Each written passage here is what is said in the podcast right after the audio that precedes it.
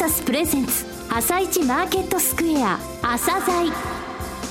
この番組は企業と投資家をつなぐお手伝いプロネクサスの提供でお送りします。皆さんおはようございます。アシスタントの玉木葵です。それではスプリングキャピタル代表チーフアナリストの井上哲夫さんと番組を進めてまいります。井上さんよろしくお願いします。よろしくお願いします。今日も楽しみな企業をゲストにお招きしています今日ご紹介する企業は証券コード2488日本サードパーティーです。はい、えー、サードっていうからにはファーストとセカンドがあって、はい、えー、それはメーカーさん海外のメーカーさんそしてセカンドっていうのはそのユーザーさんって言いますかね、はい、えー、エンドユーザーなんですけれどもね、えー、えー、とても面白いビジネスを始められて業績も好調です、えー、ただ今セカンドの方に寄ってるっていうそういった、えー、状況っていうのもよくお聞きください。はい収録にはロボットも来たんですよね。そうそうそう。えー、初めて人間以外のですね ゲストが来ましたので。記念すべき、はい、くんですね。はい直、くんよろしくお願いいたします、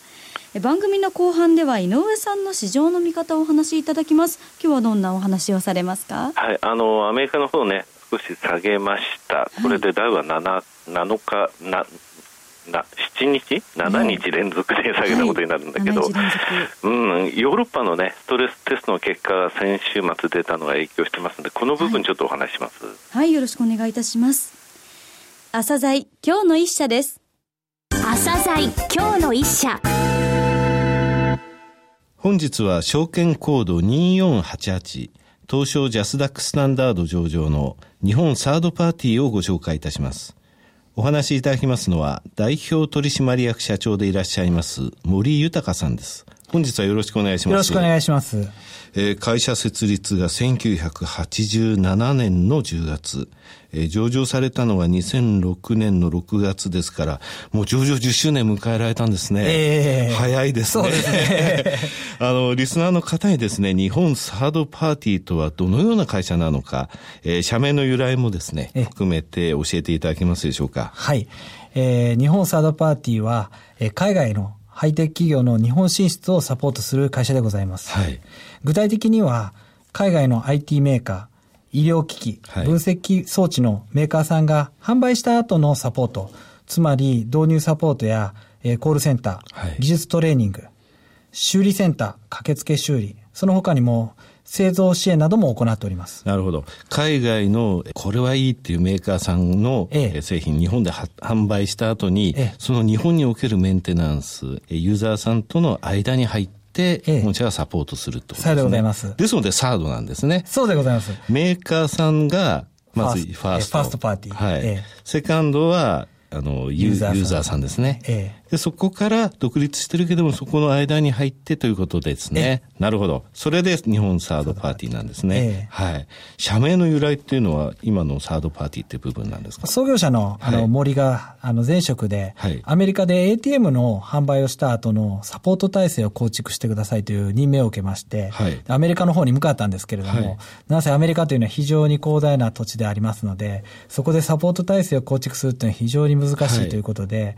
たまたまですね、あの飛行機に乗り合わせた、隣のアメリカ人に、このアメリカの大地でどうやってこう、サポート体制を築いた方がいいんだろうっていうのを質問したところ、はい、まあ、サードパーティーメンテナンスという、アフターサポートを専門でやっている会社があるというのに教えていただきまして、はい。はい、そこで、あの、アメリカで、そのサードパーティーメンテナンスを使って、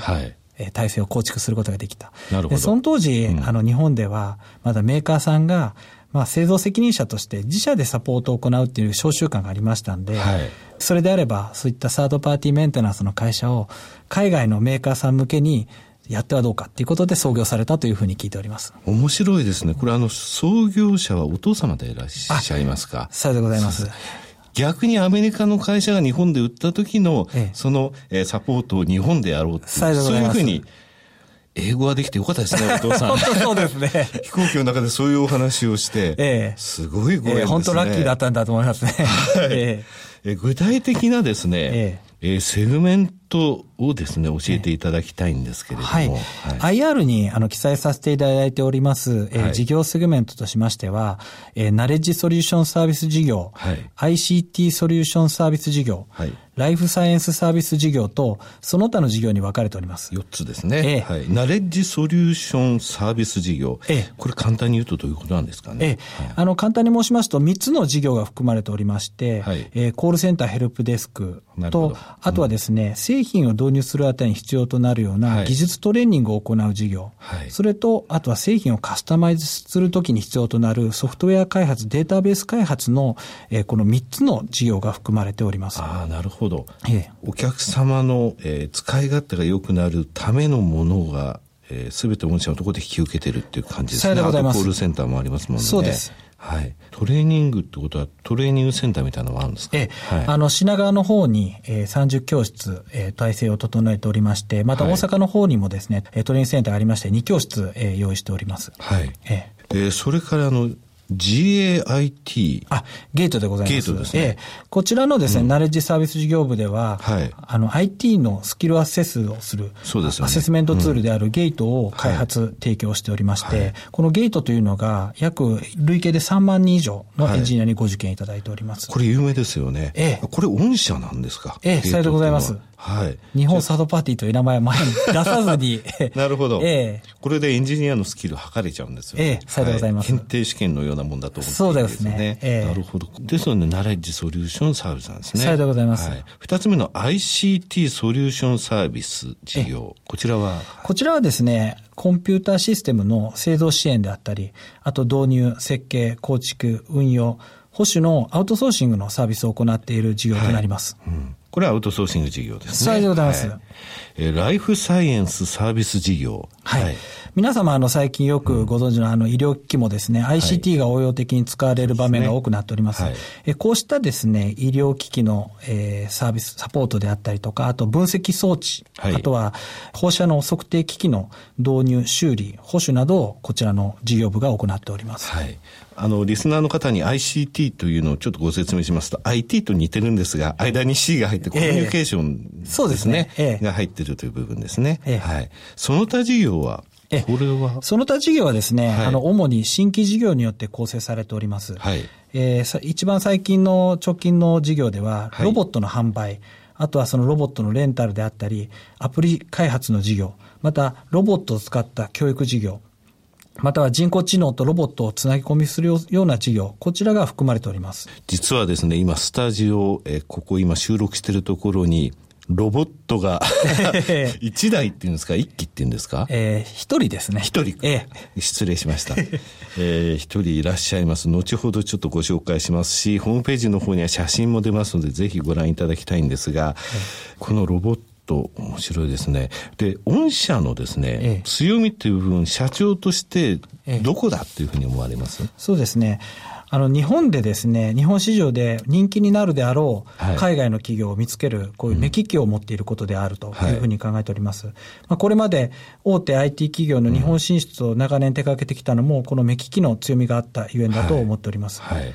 で、また、我々としましては、海外の企業様との取引が培ったコミュニケーション力があります。はい、日本のユーザー様には高い品質のサポートをご提供しながらも、海外のクライアント様、特に欧米のクライアント様に対しては、ご納得いただける価格を提供して、バランス良いサービスを提供してきました。はい、でこれも海外の文化と日本の文化をバランスよく理解して、企業としての高いコミュニケーション力が、えー、身につけてきたからかなというふうに思っております。ね、まあ、こういったバランスの良さから、はい、まあ、海外の企業が日本に進出される際に、もうすでに口コミでですね、はい、弊社のことをご存知な海外の企業さんが、直接弊社にご相談いただくケースが結構多くございます。あ広告宣伝いらないですね。いらない。御社非常に大きい企業さんのですね、サポートされてたことでも有名ですものね。えー、はい。えー、今現在ですね、この IT、ICT の業界ですけれども、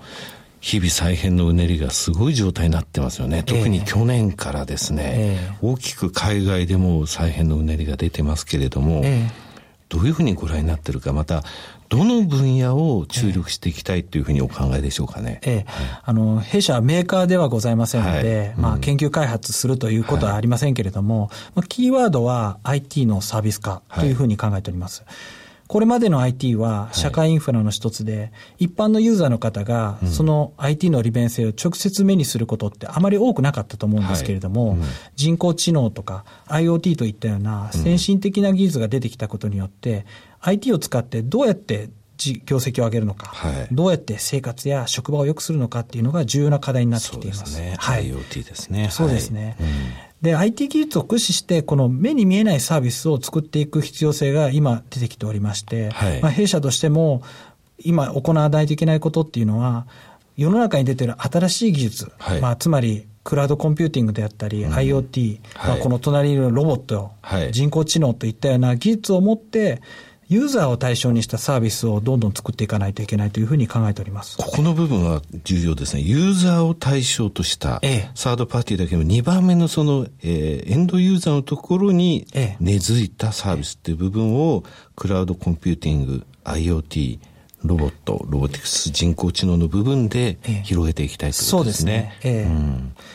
まあ、そういう中でですね、うんまあ、我々は去年から今年にかけてロボットと人工知能をつないで、はい、ユーザーにより良い暮らしを提案するというようなサービスも、弊社が今体現し、体現しようとしているサービスの一つとして考えております。これはマスコミでも取り上げられるんじゃないですか？そうですね。これからこういうのがどんどん取り上げられていくように、私、我々本当にサービスを作っていきたいというふうに考えております。はい、足元の業績についてお話しいただけいただけますでしょうか？はい。2016年3月期は、売上高47億4300万万円、はい、営業利益2億3700万円と業績は順調に伸びてきております。はい、えー、2017年度3月期の予算は減益としておりますけれども、はい、これは2020年のオリンピック前後で IT サービス業界も大きな転機を迎えるのではないかというふうに予想しております。具体的には？大型のいわゆる IT インフラの、はい、えー、受注など、そういったものが、えー、一気に盛り上がって一気に下がっていく可能性がありますし、うん、えー、人工知能とかそういったものが増えていくことによって、オートメーションが増えていくことで、はい、エンジニアに求められる質と量が変わってくるというふうに考えております。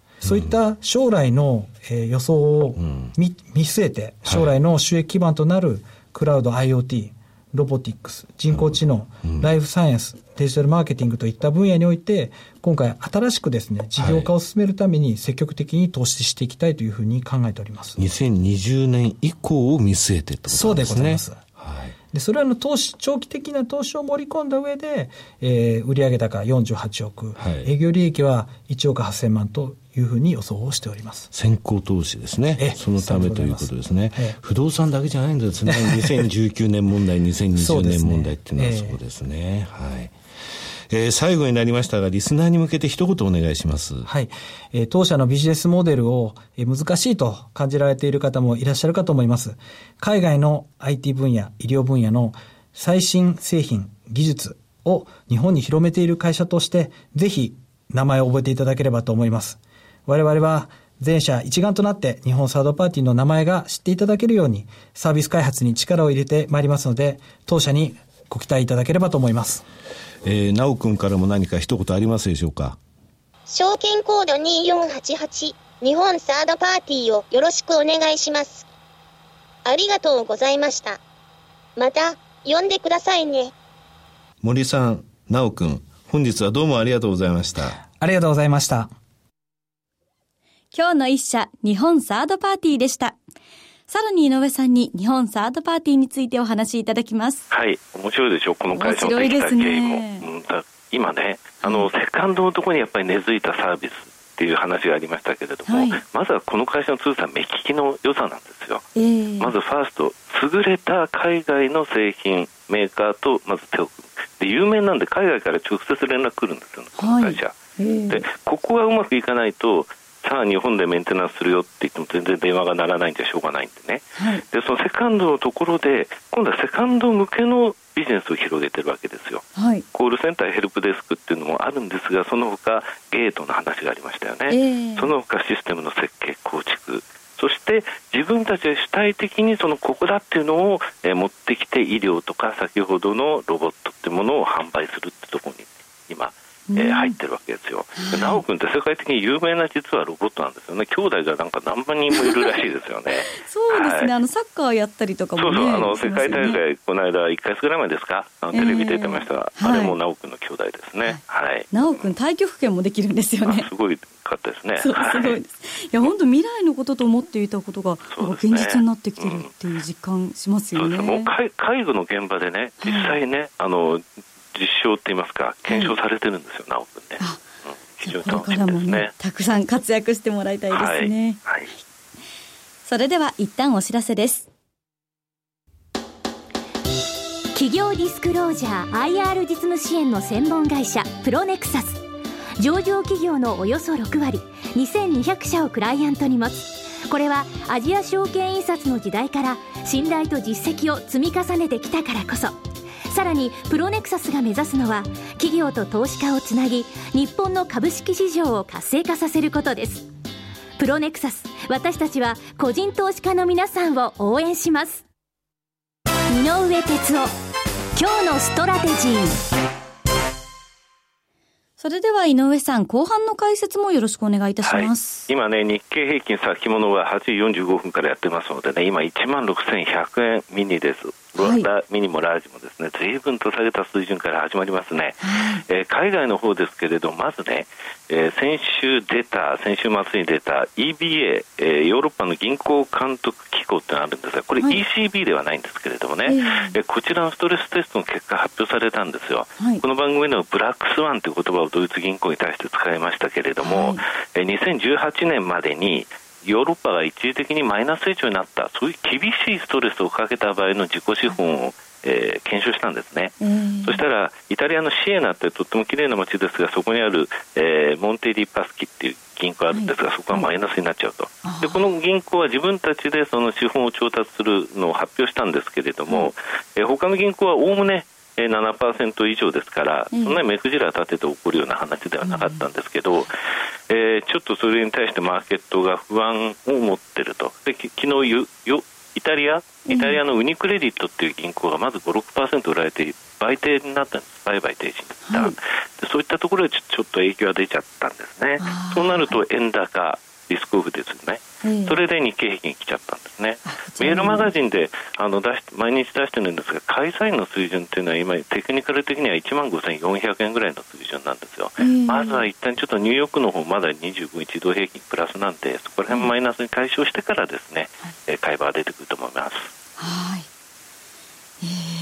ただね、はい、まだね、25日移動平均って日経も日経平均もダウもプラスなんですよね。で、RSI14 日っていうのは私よく見てるんですが、はい、ダウの RSI14 日っていうのは45%ぐらいまで落ちてきてて、うん、これは36%割り込むとかなり、えー、テクニカル的には、えー、反発の期待が高まってくるんですよね。はい。だから25日移動平均はまずマイナスになること、その過程で RSI の14日が下がってくるところ、はい、そしてダウのところが割安感っていうかね、過熱感が薄れて反発できるぞっていうタイミング、その時まで日経平均がどれぐらい落ちちゃうのかって話になるんですけどもね、はい、まあ、1万5400円台、まあ、来週もね、えー、水準変わってたら申し上げようと思うんですけどもね。はい。わ、かりました。井上さん、今日もありがとうございました。はい、また来週もよろしくお願いいたします。